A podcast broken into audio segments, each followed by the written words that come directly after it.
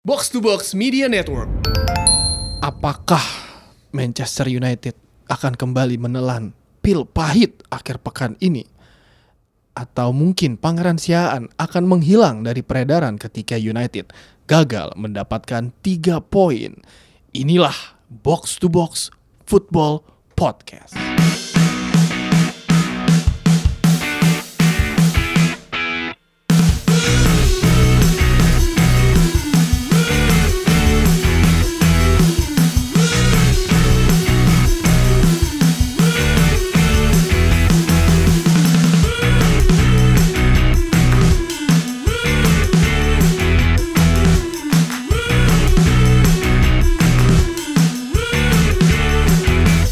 Yuk, yuk, yuk, yuk. Harus gue klarifikasi dulu yuk. Gue banyak banget kemarin dapat message ya, gara-gara gue nggak ada di podcast yang kemarin gitu, yang hari apa tuh, hari Senin, eh hari Selasa. Wah mampus tuh MU kalah, MU kalah. Eh goblok nggak ada yang kalah kemarin seri. Iya itu ya mungkin karena derita tim-tim besar ya apalagi Bapak Pangeran kan kemarin sudah sesumbar ya kan tapi memang di awal musim nih emang baru dua pertandingan eh, eh. Main main di kandangnya Wolves itu memang nggak gampang, nggak gampang. Lu lihat aja tahun lalu siapa yang drop point di sana banyak banget gitu kan. Dan sebenarnya tuh kalau kita melihat dari sisi terang yuk, bagi MU, bagi Man United itu adalah sebuah improvement. Karena kemarin kalah soal musim lalu kan. Nah, improvement itu perbaikan, perbaikan. Iya, Jadi iya. harus janganlah melihat gelas itu setengah kosong ya, setengah Betul. penuh. Betul. Seperti pada eh, episode kali ini kita eh, bisa dibilang penuh enggak, eh bisa dibilang penuh iya, dibilang kosong enggak. Karena Coach Justin sedang pelesir ke Bangkok ya kan. Oh dia di Bangkok ya? Lagi di sekarang? Bangkok. Itu sudah ada penggantinya yang sepadan dengan Coach Justin. Enggak, lebih bagus. lebih bagus. Paling enggak logic sistemnya jalan kalau yang ini. Apa kabar Mas Sabtu Haryo? Baik baik Tio. Langganan nih kita nih ya kan. Heeh. Gue seneng ngomong sama orang Maras tuh. Gue juga seneng ya capek kan. kalau yang itu capek ngomongnya. Walaupun emang kadang eh, Coach Justin tuh eh, pemikirannya ada ada benarnya. Kadang Eh, ada benarnya. Yuk, Heeh. jam rusak ya, dalam satu hari minimal dua kali bener ya. minimal. Kalau. Justin menurut gue sih bukan ini logikanya suka lompat dua step. Jadi orang ngomongin ini harus ada dua step dulu yang diomongin, ini langsung ketiga kan orang nangkapnya susah gitu kan. Iya iya iya iya. Ini enak enak banget ngomongin orang-orang yang nggak ada. ya. Orang ntar pasti aduh kuping gue sakit nih ya kan gitu. Apa kabar Pangeran? baik baik baik. Eh, kita harus harus optimis ya. Menurut gue, gue harus memberikan statement juga soal kemarin kan imbang satu satu. Itu menurut gue sih wajar-wajar aja. Itu bukan permainan yang buruk kok. Kalau Pogba go- gol penalti nggak bakal ada yang ngoceh-ngoceh itu sebenarnya kan. Tapi memang di babak kedua menurut gue kenaifannya dari Ole sih. Kenaifan kena- kenaifan taktiknya karena udah leading nih masih aja mau main dari belakang gitu kan tenaganya udah habis di babak pertama buat ngepres ngepres ngepres mulu tapi menurut gua harus menatap dengan cerah besok kalau Crystal Palace Nah ini dia lawan Crystal Palace nih bisa hari apa? Hari Sabtu ya jam Sabtu. 9 malam ya 9 Crystal malam. Palace. Oh bisa nonton di semua ininya mola berarti kecuali di TV, TVRI ya. Di TVRI nggak ada ya Nah ada TVRI ya itu Southampton- Brighton. Brighton Southampton. Brighton, Southampton. Wow pertandingan abad ini. itu South Coast Derby pertandingan abad Derby ini. Pantai Selatan Wah ini pasti keren banget nih komentatornya nih. Derby Nyiroro Kidul tuh Eh, Iya, komentar-komentarnya dahsyat nih mas ini. dahsyat, dahsyat. Eh, ya kan. Tapi ngomongin si Crystal Palace sama Manchester United, kita ingat musim lalu kan juga ketika dipegang Jose kan itu butuh sampai menit akhir nih, hingga namanya Matic nyetak gol dari luar kotak penalti yang ketinggalan dua kali akhirnya terakhir nyetak gol kan. iya iya iya yang iya. kira menang kan. Sebelum itu kan masa-masa masih ada si Jose Mourinho kan. Tapi main di Old Trafford sih feeling gua sih sangat yakin 100% Nah ini mah bisa nih. Eh, kalau bisa sih bisa ya cuman gue pengen nih begini kan ini main home ya lawan Crystal Palace yang udah dua pertandingan katrok kemarin kalah lagi kalah lawan siapa di terakhir tuh kalah lawan Sheffield ya Hmm. Iya gak sih? Sheffield United ya. Iya kan, bener kan? 1-0. Iya kan? Kalah lawan Sheffield United gitu dan kayaknya si Wilfried Zahanya juga pikirannya masih melayang ke mana-mana gitu. Gue pengen lihat oleh lebih ini lagi sih, lebih liar lagi secara taktikal dan secara pemilihan pemain sih. Gue tuh nggak benci sama Jesse Lingard ya. Gue gue tuh menganggap bahwa Jesse Lingard itu kayak kayak fans yang dikasih kesempatan main tuh. Iya, iya, iya, kan. iya, Jadi iya, dia iya. bener-bener enjoying the moment. Tapi memang makin ke sini makin sulit untuk menjustifikasi dia sih. Kayak kemarin tuh dua peluang loh pas lawan pas lawan Wolves. Yang pertama yang Yang tendangan volley, yang miss kick kick, gitu. sama Yang- satu lagi yang umpan yang dikasih Wa- Wan Bisaka. Wan Bisaka, terus dia miss gitu. Jadi gue pengen lihat gue pengen lihat Lingard di drop sih lo main Angel Gomez lah. Bisa. Harusnya sih gitu ya. Lingard Atau ini mata. atau mata, tapi menurut iya atau mata sih. Karena kalau misalnya si Palace-nya main rapat ke di bawah, dia perlu playmaker buat bongkar-bongkar kan. Gitu, iya. Bener bener bener. Tapi kalau dari segi Rashford sama Martial menurut gua sih Martial sangat menjustifikasi nomor 9 ya kayak dan dia main di main di tengah gitu. Itu bener-bener posisi naturalnya dia sih. Posisi terbaik tapi kalau misalnya ngomongin United kan di awal musim ketika lawan Chelsea kan kita udah bisa ngeliat kan si Rashford, uh, Martial sama satu lagi kan kemarin tuh Andreas Lingard. Pereira kan di pertandingan pertama tapi kan Danny James kan. Danny James itu kayak dikasih kode kayak selamat datang di Premier League disikat-sikat aja tuh kemarin sama pemain Wolves ya kan. Jatuh berguling-guling terus ya kan.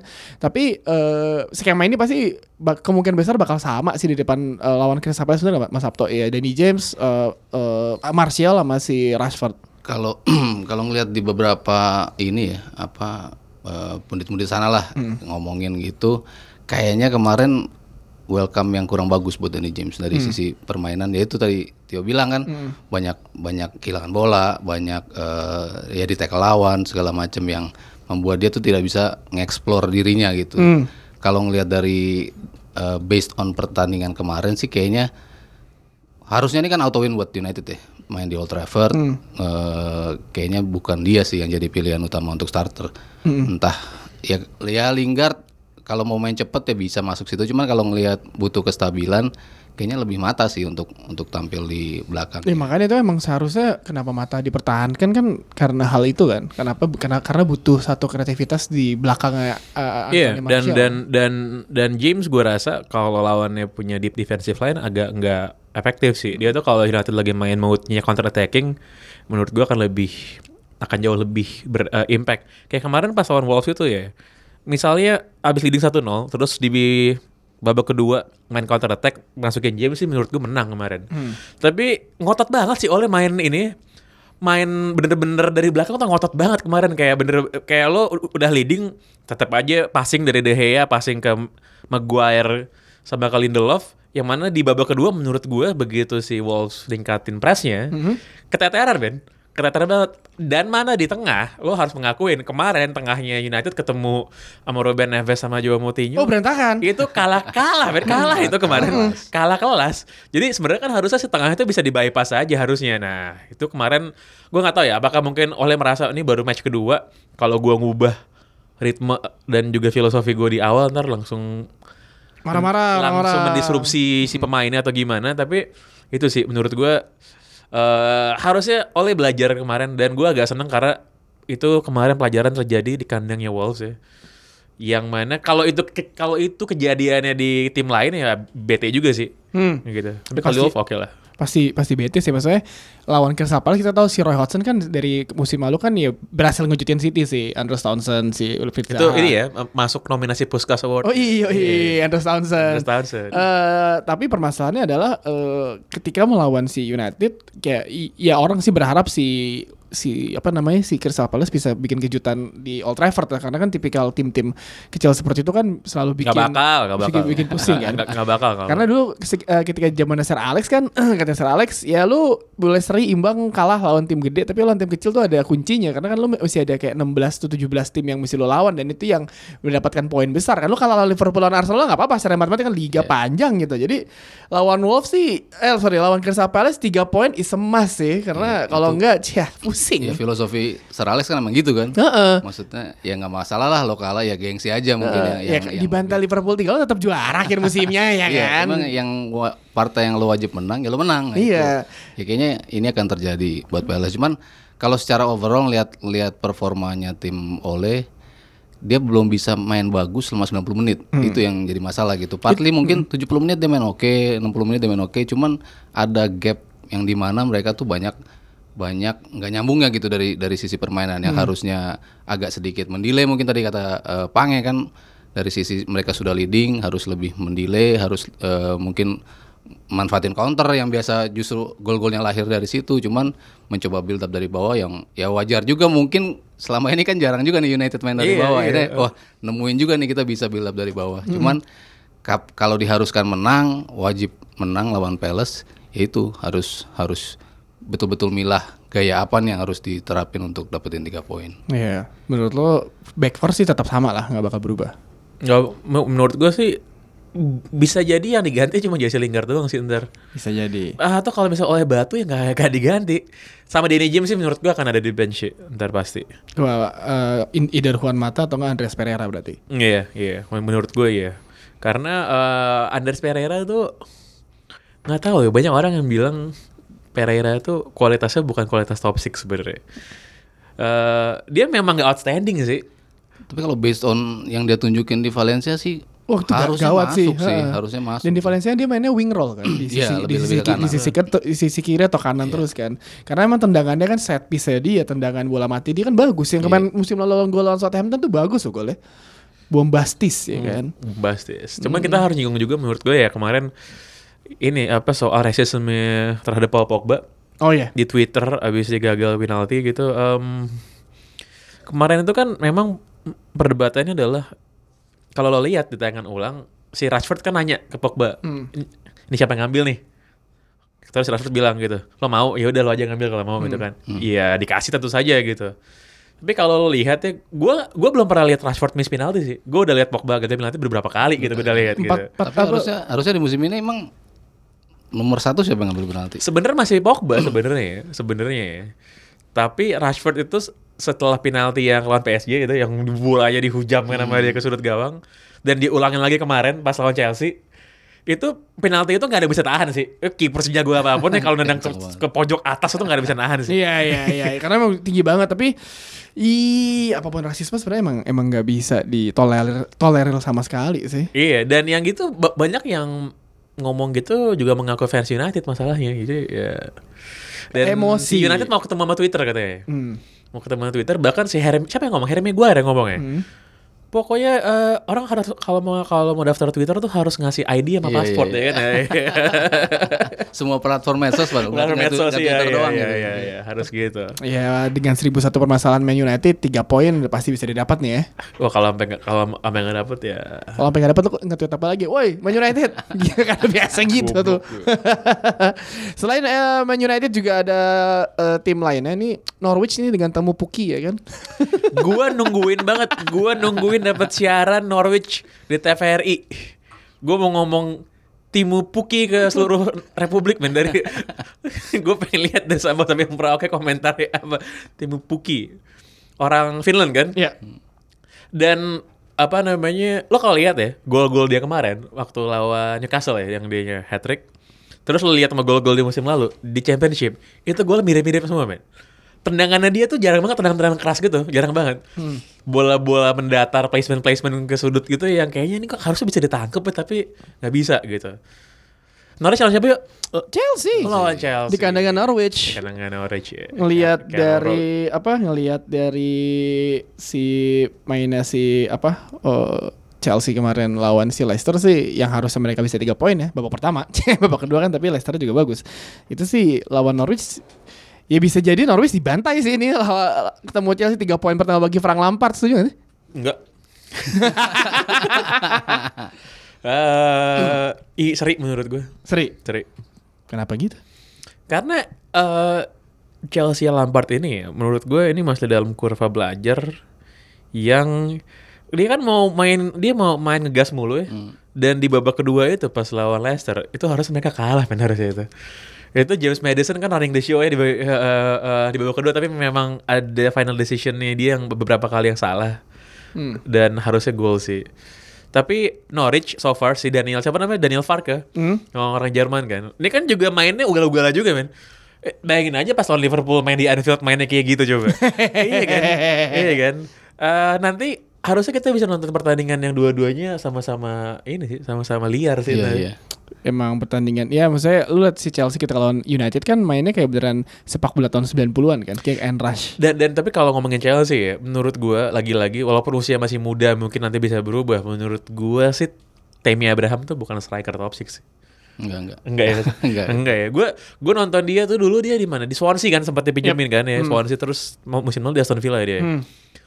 Eh, there's no glimpse of ini of outstanding quality gitu loh. Iya. Iya kan. Jadi menurut gue nih enggak lah ini model-model gini main di Burnley ntar lagi. Iya enggak sih? Mas Iya, Sato. nggak masuk ya kalau kualifikasi Chelsea yang butuh eh, striker yang day in day out dia selalu tampil optimal ya, selalu bisa paling nggak bisa nyumbang gol, bisa kontribusi buat terjadinya gol. Kayaknya tuh kualifikasi itu nggak ada gitu di Abraham. Oke dia cepat, dia tinggi, gede, eh, nyambut umpan atas harusnya eh, makanan dia gitu ya. Cuman kayaknya belum gitu untuk untuk saat sekarang di mana Chelsea harus ngegas, di mana Chelsea harus butuh buru-buru untuk ngelupain Hazard gitu. Kayaknya bukan sosok yang Pas. bisa pas untuk diandalin. Kalau Christian Pulisic gimana mas? Menurut lo so far? Apakah terlalu gede gitu bebannya Chelsea ke dia buat gantiin Hazard? Gede karena Amerika yang bikin gede. Digede-gedein sama Amerika. Jadi jadi kalau lo lihat komen-komen media-media Amerika ya, jadi tiap kali tiap kali Chelsea main di promotion di NBC tuh biarin ya, itu kalau orang bilang itu udah kayak Pulisic FC lawan siapa pun itu lawannya gitu, pokoknya Pulisic paling depan gitu. Dan di match pertama lawan MU kan dia dicadangin kan, baru main babak kedua kan. Iya, iya. Tapi emang pas preseason tuh polisi tuh beneran mencuri perhatian banyak orang sih dengan kecepatannya. Apalagi kombinasi Ross Barkley sama Pulisic itu yang pas di preseason tuh dahsyat sih. Ross Barkley pas di eh, apa preseason pernah jadi holding malah, bukan bukan bermain di berbagai- berba- sebagai nomor 10 ya.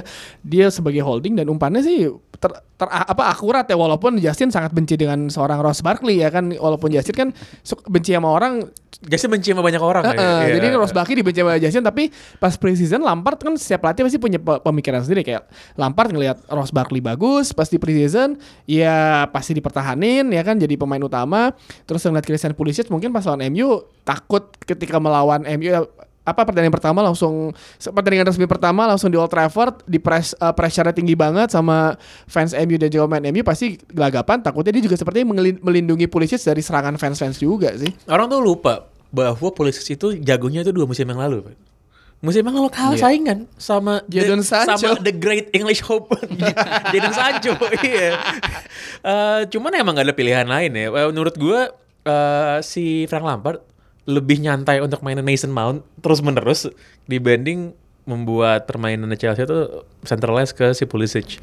Tapi memang secara keseluruhan ya Chelsea ini nggak tahu kalau lo nggak yakin orang eh, orang bilang MU masuk empat besar gue lebih nggak yakin lagi Chelsea masuk sih iya, Iya. kayaknya, kayaknya enggak sih. Oke, Chelsea. enggak, kayak- susah sih. susah, susah. Cuman kalau balik lagi ke polisi eh, sebetulnya kan dia nunjukin permainan yang layak lah kalau berseragam Chelsea gitu terutama pas lawan Liverpool di Iya. Super Cup itu kan kelihatan dia dia ngirim assist juga terus dari sisi permainan pun eh, beranilah dari dari sisi gimana dia bawa bola gimana dia eh, mencari ruang dari segala atribut yang apa dibutuhkan untuk seorang pemain tuh ada di di polisi. Cuman emang eh, mungkin pertama beban yang harus dia hilangin dulu tuh.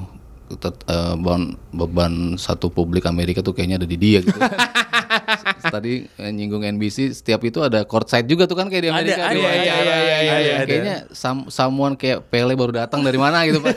Padahal kan it's only Christian Pulisic gitu. Cuman ya apalagi dia nggak ada Hazard terus sentralnya ke dia sih belum nyampe level itu gitu. Cuman kalau dia bisa bisa mempertahankan apa yang dia tunjukin lawan Liverpool eh, kayaknya adalah di setengah musim ke depan tuh dia udah bisa menjadi sentra serangan dari Chelsea.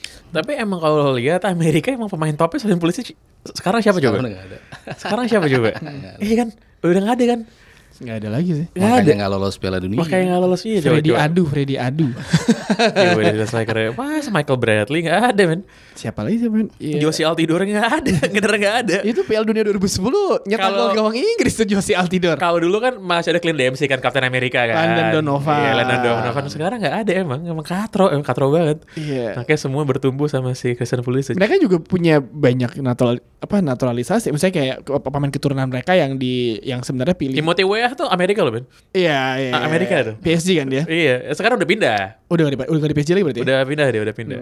Siapa Di? Lille sekarang. siapa lagi sih si Wondowalski dulu ya. apa Wondowalski. Wondowalski ini apa yang yang bisa main di eh, apa Iceland lupa Gunnarsson nih eh gue lupa strikernya dia Striker ada siapa? striker Amerika Serikat. Oh, ada, ada. yang yang keturunan Iceland, yang ada darah Iceland, tapi dia lebih milih untuk main di Amerika Serikat karena dia berpikir oh Iceland nggak mungkin nih masuk ke dunia. Lah kemarin masuk Amerika nggak masuk. Oh ada ini ex back Chelsea. Apa? Matt Miasga. Matt Miasga. Oh masih Chelsea deh ternyata. kan Yang ikan nggak masih main, Chelsea dipinjemin. masih ada. Dipinjemin, iya, iya, eh, Di Chelsea kan Dia kayaknya dari empat tahun lalu deh. Iya, iya. Pinjemin mulu. Iya dipinjeminmu Matt Miasga.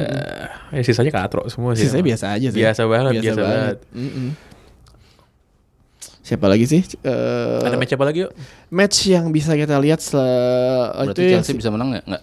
Ser enggak paling mentok seri menurut gue. Chelsea itu bisa disaksikan di wah ini cuma cuma di mola mobile app sama si apa poli streaming itu. Chelsea main hari apa sih? Hari Hari Sabtu jam 18.30. Oh main pertama ya? main pertama. ya. Main pertama 18.30 21-nya Gila tim Puki main di prime time ya. Hmm, prime time.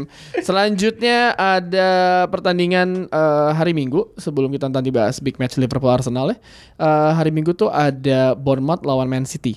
Bournemouth lawan Man City. Ini bisa disaksikan. Oh, lu siaran ini ya Bournemouth Man City ya? Bournemouth lawan Man Eh, City. di TVRI. Gue sama UK itu kalau Mobile app, parabola sama Minggu ya? streaming Minggu. hari Minggu. Seru nih. Bournemouth eh Bournemouth di papan atas loh sekarang.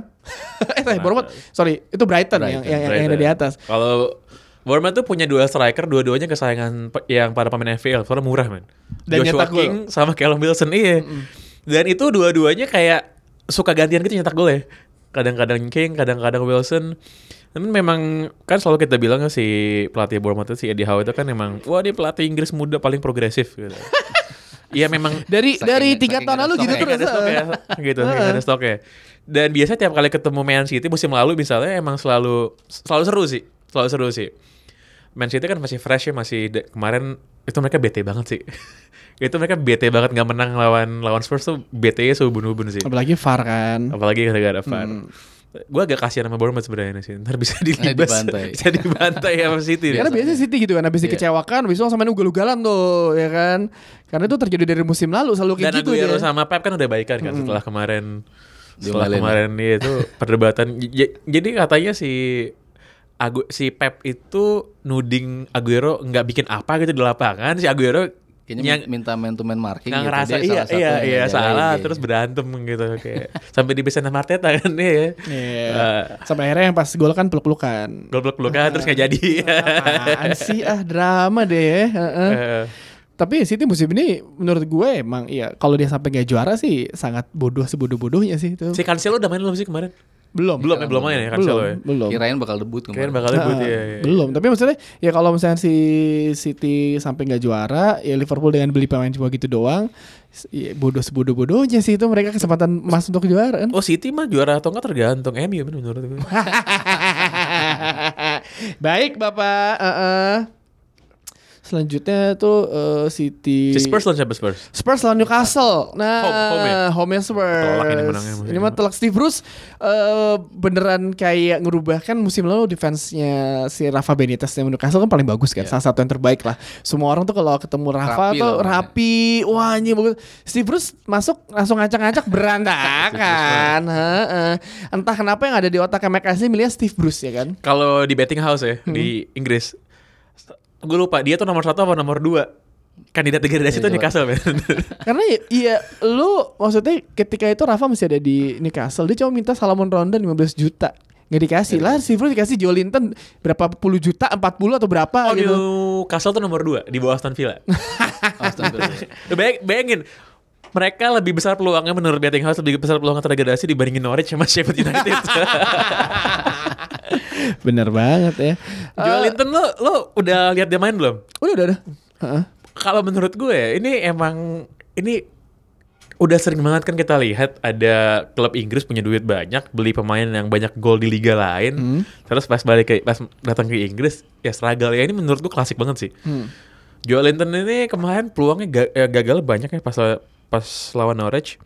Dan dia tuh pemain termahal men iya pemain termahalnya kasus sepanjang masa mahal banget masalahnya iya, iya mahal banget Ya, 40 ketika juta kalau salah. ketika lu ada opsi beli Salomon Rondon cuma 15 juta West Brom coba gue minta 15 juta deh lu mau nggak nih tapi lu milih Joe Linton Dan konon kabarnya si Joel Linton ini adalah pemain yang bikin Rafa bete. Jadi deal sama Joel Linton tuh bulan Januari. Dan si Rafa nggak ada aja ngomong. Sementara selama ini si Rafa minta duit kagak dikasih kasih kan buat beli main tiba-tiba nih dia pemain Brazil dibeli gitu dengan harga 40 juta ya bete dia Dan Ronaldo udah buktiin kan. dan Ronaldo udah buktiin Buktiin. mendingan liburan ke Cina dia kan jadi Iya. sekarang kan sama Rafa Benitez, Benitez kan. juga Iya. Cina dapat duit ya kan ah. banyak ya. Ya ini Spurs sih kalau sampai nggak metik 3 poin sih kebangetan sih. Harry Kane harusnya nyetak gol lah karena Harry Kane adalah Hari kan kemarin pas lawan City katro banget ya Iya. katro sekatro adalah katro ya dia adalah pemain jutaan orang FPL ya kan Harry Kane. dia dia cuma 4 touch dalam kotak penalti apa kemarin Tapi itu ketika Spurs sangat mengandalkan Harry Kane, tim-tim lain, tim-tim besar itu udah tahu lu matiin Harry Kane, udah lu mau ngapain lo ya kan? Sampai ada momen Harry Kane turun ke setengah lapangan untuk ngejar bola, lu gimana sih? si Son besok kayaknya kayaknya udah bisa main besok Iya. Cuman Haji ya Son. gitu kan Spurs tuh dari dua musim terakhir deh pengennya tuh ngerendahin mereka gitu, nggak nganggap gitu. Anjir, tapi taunya bisa aja menang. Iya, Terus eh. Kane cedera, makin bagus mainnya gitu kan. Siapa aja bisa nyetak gol gitu. Ya, terus gosipnya Fernando Llorente di sama MU. Enggak, enggak banget itu anjir. Panik bayi, nggak nggak punya eh, backup eh, striker. Tapi posisi Fernando Llorente musim lalu sebenarnya gantiin Kane sih pas banget karena Pas. po- posturnya juga tinggi ya kan. Ketika lawan Ajax tuh salah satu pertandingan eh, Spurs yang menurut gua Ajax tuh nggak tahu cara berhentiin si apa Fernando Llorente. Bahkan si Del aja juga anjing gede banget nih orang ya kan? gimana cara uh, berhentiin dan walaupun yang nyetak gol ujung-ujungnya bukan dia juga tapi kan dia kayak ngebuka ruang. Itu yang dilakukan Olivier Giroud di Piala Dunia kan? Nggak Iya. nggak shoot on target buka ruang aja Tapi buat si repot. Mbappe sama si Antoine Griezmann ya kan? Gitu. Menarik sih Newcastle. Berarti MU cocok. MU beli aja. Yang kan sekarang kan udah nggak bisa beli pemain dari klub kan. Free transfer berarti kan. free transfer. Free free free free ya kan? Dan yang menarik juga di hari Sabtu ini Super Saturday apa namanya? Kalau Sabtu tuh ada, ada ini gak sih istilahnya? Kan Minggu Super Sunday tuh. Enggak ada. Nggak ada? Sabtu seru harusnya. Sabtu seru Kamis Super misteri. Sabtu, Super Super Sabtu ya. Super Sabtu Kamis misteri. Kamis Kamis misteri Selasa kebaya nggak? Jumat panas ya. Liverpool lawan Arsenal ya kan dendam nih ya kan nafsu membara ya kan. Gue gue harus jujur gue dukung Arsenal men sini. ya kali ini gue berada di posisinya Justin lah ya. Arsenal, Arsenal. gue berada di posisinya Justin nih saat ini nih ya kan. Mas Sabtu mah udah pasti situ heeh, ya kan. Iya, karena Liverpool nih dia sekarang pemimpin klasmen Liverpool ya. Liverpool klasmen. Iya. Liverpool, Iya kan, Eh, harus tergelincir secepat mungkin sih karena kalau Arsenal kan ntar ditungguin juga ntar bakal bakal pleset sendiri nih kan. Nah, em, Arsenal gue harus akuin mainnya mainnya sih not bad ya. Dia dan dia sekarang si dia punya Dani Ceballos tuh menurut gue nih akhirnya Arsenal Justru yang paling bagus tuh. Dari sekian nih- duit yang keluar dia nggak Yes, keluar malah bagus. keluar iya. Arsenal punya pemain yang udah lama mereka nggak punya semenjak Cantik Cazorla cedera Sama Ozil. sama Ozil. Kalau Ozil kan ya on on off on off dulu lah. Tapi Da- Dani Ceballos nih menurut gue gokil sih. Kemarin pas lawan siapa dia kemarin? Lawan ini eh sorry, Burnley, Burnley. Lawan Burnley. Lawan Burnley eh, menurut gue Bossing the midfield. Bossing the midfield, bossing the midfield. Walaupun dia secara frame kecil banget ya, Iya. kurus banget men, kurus banget. Jadi kayak Oh cungkring banget cuy. cungkring banget, cungkring banget. kayak bisa sakit tipes tau gak? Iya. Heeh. bisa sakit tipes 2 bulan tuh kayak gitu. Iya. Anjing cungkring banget lah uh. gitu. Ya kan? Sooner or later sih tim-tim ketemu sama Arsenal tuh bakal main dulu kalau tim kalau ketemu timnya si Wenger, Hmm. body aja udah kan sikat-sikatin gitu. Tapi selama itu belum ke figure out si Dani Ceballos punya potensi untuk run the show sih lagi ya Iya. menurut gue. Eh, walaupun Liverpool ya menarik ya. Lo kalau lihat XG Liverpool pas udah udah udah dua pertandingan XG-nya mereka expected goals, kualitas mereka bikin chance itu sedikit banget. Kualitas chance Liverpool pas lawan apa terakhir lawan Southampton itu lebih kecil dibanding XG-nya si Southampton. Yang kalau nggak segara-gara si Danny Ings kagak apa tuh kagak miss peluang harusnya bisa dapat gol lagi. Em, Liverpool sih overall ya yang sekarang orang ngomongin lebih top ya si Sadio Mane sih lebih ini ya. Hmm. Lebih tahun lalu ya. terlihat ya. eh, walaupun secara keseluruhan Adrian udah fit belum tuh ankle-nya habis. Udah kemarin udah main kan? Udah Adrian udah ada main. Cuma kan kemarin blunder doi kan. Nah Eh, itu dia. eh. Ini ini ini yang menjadi sebuah pertanyaan. Apakah eh, fans Liverpool harus bersabar melihat Adrian eh, apa Karius in disguise lah. Eh, jadi misalkan Karius S gitu lah ya. Bisa karena kemarin Danny Ings dikasih cashback point ya kan 50% secara cuma-cuma itu di depan gawang. Tapi ya ini permasalahannya ketika eh, penjaga gawang sudah apa misalnya udah saat melakukan satu blunder ya. Kalau ya Jason kemarin bilang penjaga gawang melakukan semua blunder. Bahkan Peter Schmeichel pun pernah melakukan blunder yang ujung-ujungnya dia malah marahnya Gary Neville bukan malah diri sendiri ya kan?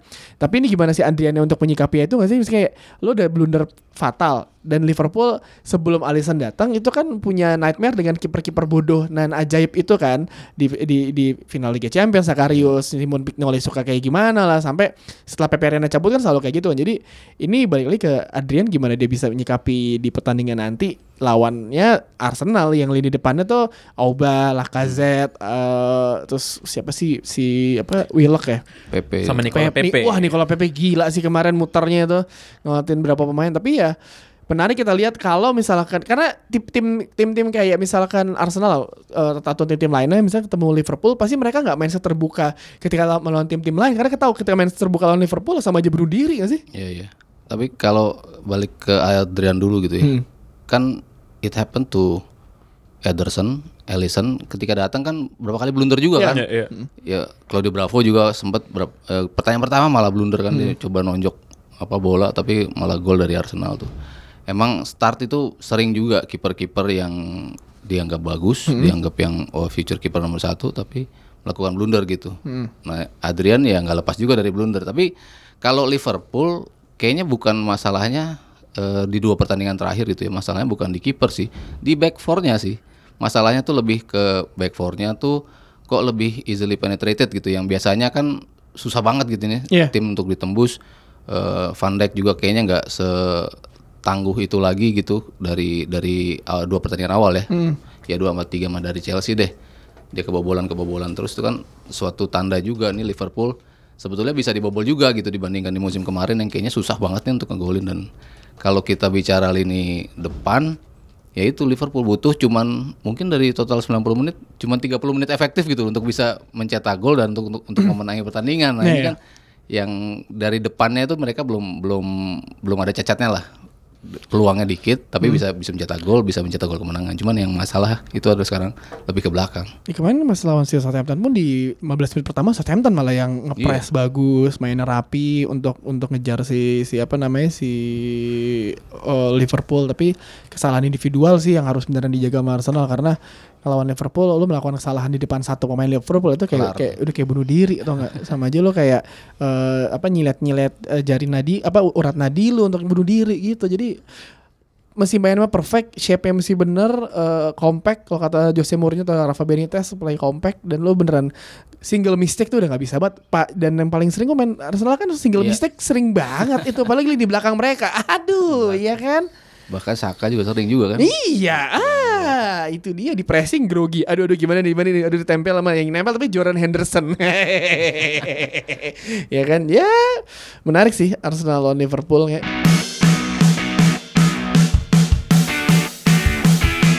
Setelah berbagai macam ini ya, berbagai macam keributan dan kontroversi keresahan dari para penonton sepak bola Liga Inggris soal eh, beralihnya beralihnya broadcaster Liga Inggris pada musim ini. Kalau kita lihat kan gue bahkan diasumsi gue bikin gue bikin video kita menginterview orang mola Hmm. sebagai pemilik hak siar dan juga beberapa fans gitu itu yang nonton tiap kali weekend naik men nonton soalnya gue yakin banyak banyak yang komplain soalnya kan Komentarnya makin banyak. komentar makin banyak. Itu udah seribu berapa ratus komen soalnya di YouTube gitu. Eh cuman walaupun di satu sisi gue mengerti ya bagaimana bagaimana sebelnya para fans bola Liga Inggris gitu. Tapi di sisi lain juga gue rasa ada satu hal yang banyak orang nggak sadar, nggak ngeh. Liga Inggris itu Premier League itu adalah liga yang dibesarkan oleh televisi. Bahkan tujuan pertamanya dibikin itu Premier League adalah untuk dapat duit lebih banyak dari TV gitu. Eh kalau lihat sejarahnya ya Mas Sabto ya, ini dulu gue pas Liga Inggris pas berubah jadi Premier League, gue masih lima tahun. Jadi Mas Sabto mungkin yang lebih ngeliat lebih banyak. Tapi waktu waktu berubah dari Football League yang di bawahnya FA, terus ada berapa? 20 berapa klub? 22 klub ya. Yang breakaway lalu bikin Premier League terlepas dari FA bikin badan hukum sendiri. Itu kan tujuannya karena di era 80-an ke belakang itu mereka cuma dapat 25 ribu pound sterling dari hak siar setiap setiap pekannya. Lalu si klub-klub Liga Inggris ini merasa bahwa klub-klub top flightnya gila nih, gue tim-tim gede kok cuma dapat duit sekian, kayaknya nggak adil. Jadi ada lima klub Big Five dulu Ya, lima klub Big Five yuk. Coba tebak klubnya apa yuk? Belum ada City dong. Belum ada, belum, Belum ada. Lima klub Big Five, Man United, Liverpool, Arsenal, Tottenham sama Everton. Lima yang minta kita minta duit lebih banyak gitu. Dan pada akhirnya berujung dengan dibentuknya Premier League di tahun 92 Mas ya. Aduh. Di tahun 92. Itu purely untuk minta duit lebih gede dari TV. Jadi memang ngomongin Premier League dan ngomongin TV itu nggak bisa dipisahin sama satu ya. Iya. Sama sama momentum juga sih. Tahun segitu eh, emang lagi turun-turunnya kan minat nonton di Inggrisnya sendiri itu lagi lagi eh, turun-turunnya di di stadion terutama terus eh, masa kelam hooligan lah pada waktu itu kan lagi gila-gilanya. Jadi banyak isu negatifnya gitu. Jadi mereka mencoba in a way untuk dari sisi eh, apa? Dari sisi keuangan mereka perbaiki, dari sisi industri mereka untuk mencoba membuild sebuah image yang baru gitu kan. Mereka akhirnya penonton juga dirapetin kan yang lebih dekat ke ke, Iya. ke lapangan, barrier-barriernya dihilangin. Jadi Sama yang standing tuh dilangin semua kan. jadi mencoba untuk menciptakan atmosfer yang jauh lebih nyaman untuk penonton dari sisi keuangannya juga ditopang itu. Jadi semua momen- momentum itu memang ngarah untuk membuat sebuah liga baru. Walaupun eh, breakaway-nya cuman top divisionnya sendiri kan bikin sendiri, cuman mereka tetap ikut ke eh, football league-nya dalam urusan promosi degradasi Promosi, gitu. iya, iya. Tetap ada gitu promosi degradasinya tetap ngikut ke Secara bisnis yang yang, yang secara bisnis yang mereka bisa cuman dari Terpisah. sisi strukturalnya itu yang tiga bawah tetap turun yang tiga atas dari sebelah juga tetap tetap naik jadi nggak nggak nggak misah banget cuman dari sisi industri emang jauh akhirnya melesat kan ketika semua tim dapat fair eh, f- equal apa ya dari dari duit hak siarnya dapat lebih banyak semuanya mencoba untuk memperbaiki diri lebih ayo kita angkat bareng-bareng nih. Akhirnya ya udah kayak sekarang ini. Iya, karena em, kalau kita lihat ya pada waktu pada waktu Premier League itu dibikin tahun 92, lo bayangin aja angkanya waktu itu ya, waktu itu angkanya yang tawar pertama kali itu si ITV itu nawar 200 sama Sky ya Awalnya si ITV dulu mas, dia nawar 200 205 juta pound sterling bayangin aja. Buat sekarang aja mahal main apa gitu, 92 gitu. Terus dikalahin sama si Robert Murdoch kan Sky. 292 juta akhirnya dikasih lah ke Sky. Makanya kalau orang Inggris kan suka nyinyir gitu bilang bahwa football itu di-invent ditemukan ya tahun 92 oleh Sky. Iklannya lu, lu- lu pernah, pernah nonton iklannya kan? Yang mana tuh? Iklannya promo Premier League yang pertama kali. Belum, belum. Sangat kaku sekali. Jadi kalian coba nonton di YouTube ada kok im- iklan Premier League yang pertama itu sangat kaku sekali pemain-pemainnya ya kan. Kalau terus plus kalian kalau misalnya ngelihat apa namanya sebelum s- apa era Premier League ini kan emang Inggris kan eh, apa image-nya adalah eh, hooligan, kasar, rusuh atau Iya. Betul. apa sampai beneran ya lo beneran main nonton bola tuh ya berantem udah kayak gitu kan. Dan dan dan yang juga harus di ini ya, yang juga harus diketahui waktu mindahin rights dari ITV ke Sky itu kan dari TV terestrial ITV pindahin ke Sky TV berbayar. Itu awalnya klub-klubnya nggak mau karena wah ngapain gue main cuman ntar ya nonton dikit gitu. Jadi kurang lebih sama lah kayak apa yang kita ini sekarang kan. Tapi si Sky-nya bilang bahwa gue ini perlu karena Sky itu punya TV berbayar yang nggak laku. Hmm. Jadi dia punya TV berbayar yang nggak laku dan rugi. Makanya si Murdoch mau beli Premier League diharapkan nanti orang pindah. Awal-awalnya memang reluctant kan "Oh, nggak mau lo bayar mahal segala macem gitu. Namun pada akhirnya ya udah Sky udah menguasai menguasai Premier League dan pada akhirnya jelas salah satu cash cow mereka yang paling gede ya Premier League. Yang yang keren juga dari dari Sky itu pas mereka ngambil yang biasanya cuma siaran 2 sampai 3 jam mereka bikin 4 sampai 5 jam. Iya. Ada pre pre matchnya, ada wawancara dari pinggir. Pokoknya mereka bikin soal mirip sama sama olahraga di Amerika, Amerika, lah. iya, kan tuh courtside-nya tuh emang keren banget kan Amerika tuh harus diakuin lah maksudnya.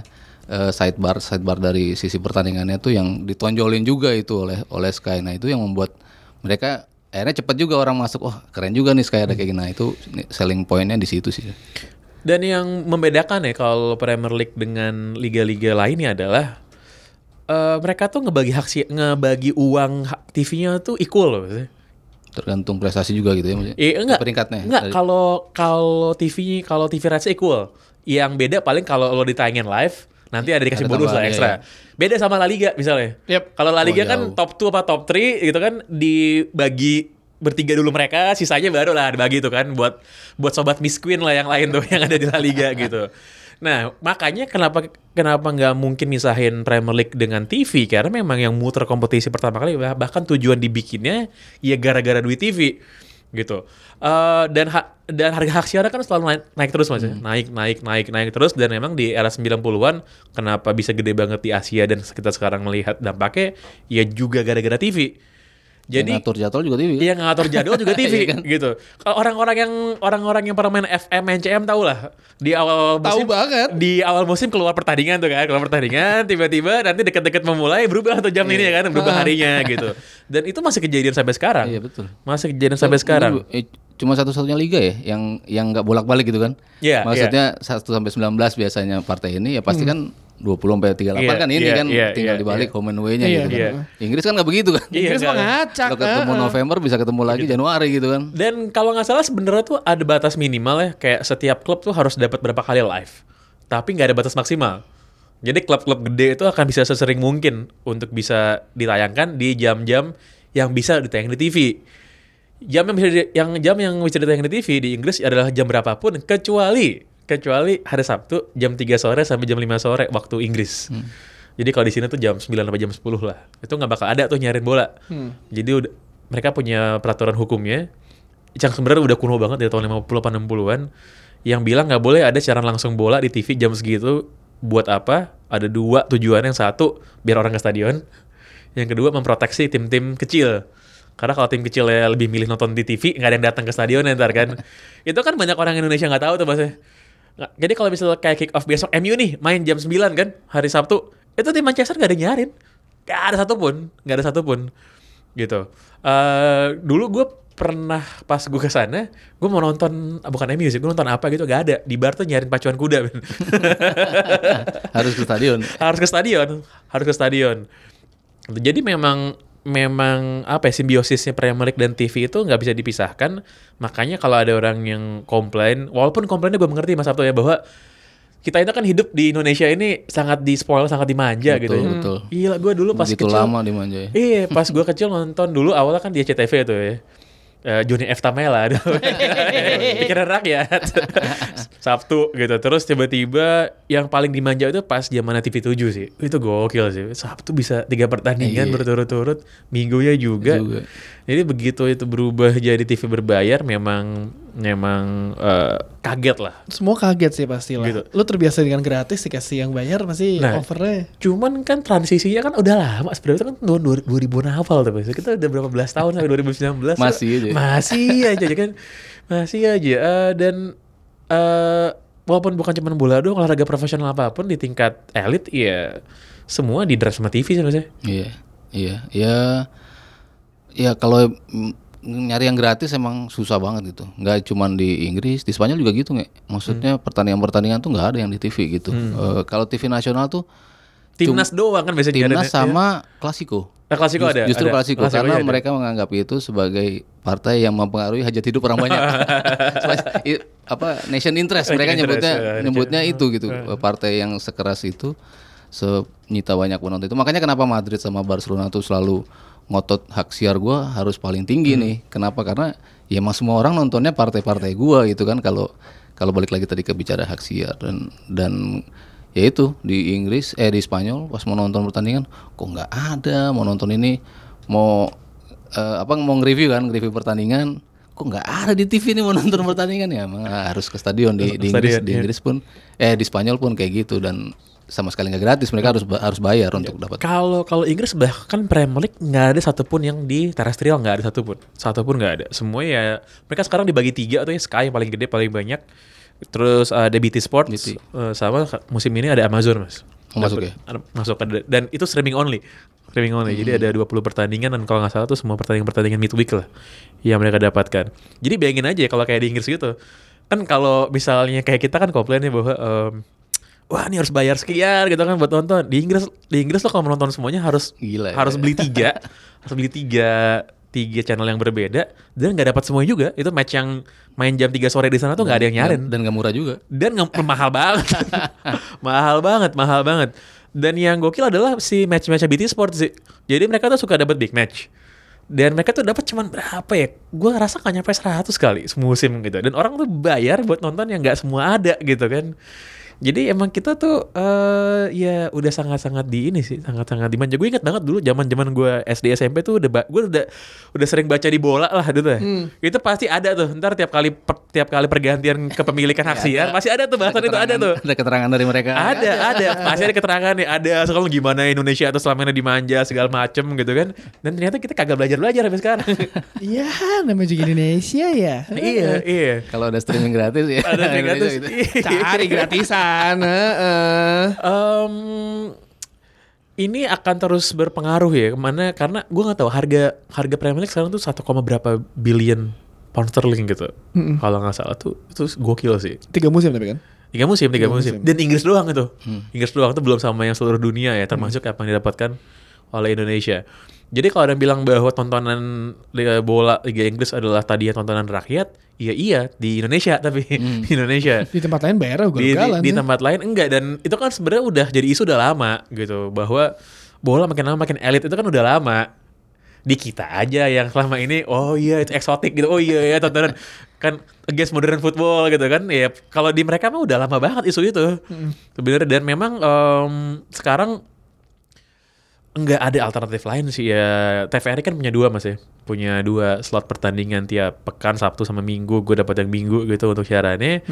Itu aja udah menurut gue ya secara objektif nih bukan karena gue sama TVRI tapi menurut gue itu di negara lain aja minim sih.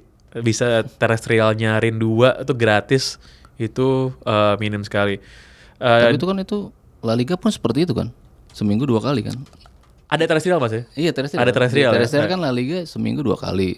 Champions League di Indonesia apa di, di Indonesia Iya ya kan? iya iya Champions League seminggu. seminggu dua kali Iya, sama juga kan sebetulnya kan. Sama juga, sama juga. Lo nggak bisa milih partainya juga kan? nggak bisa milih Nggak partai bisa, juga iya, lu gitu. dikasih partai ini, ya terima gitu kan. Kalau kemarin kema- makanya gue bilang jadi kayak karena kita pernah berada dalam situasi yang bagaikan surga gitu begitu diganti habitnya ya Ber- Jadi- bingung lo semua. jadi bingung dan gue sih sangat paham kebingungan dan kefrustrasiannya ini ya gue juga nggak bilang bahwa udah lo harus gitu gue gue sih paham tapi kan memang realitanya tuh kayak gini gitu apakah ini bisa tiba-tiba balik lo kalau lihat ya kalau lihat di kolom komennya kolom komennya asumsi soal video yang soal hasil lagi Inggris itu lucu-lucu men itu sih kemarin kita pas pemilu nggak milih yang itu sih nggak nyambung Nggak dong. nyambung. Nggak nyambung, Mbak. nggak nyambung.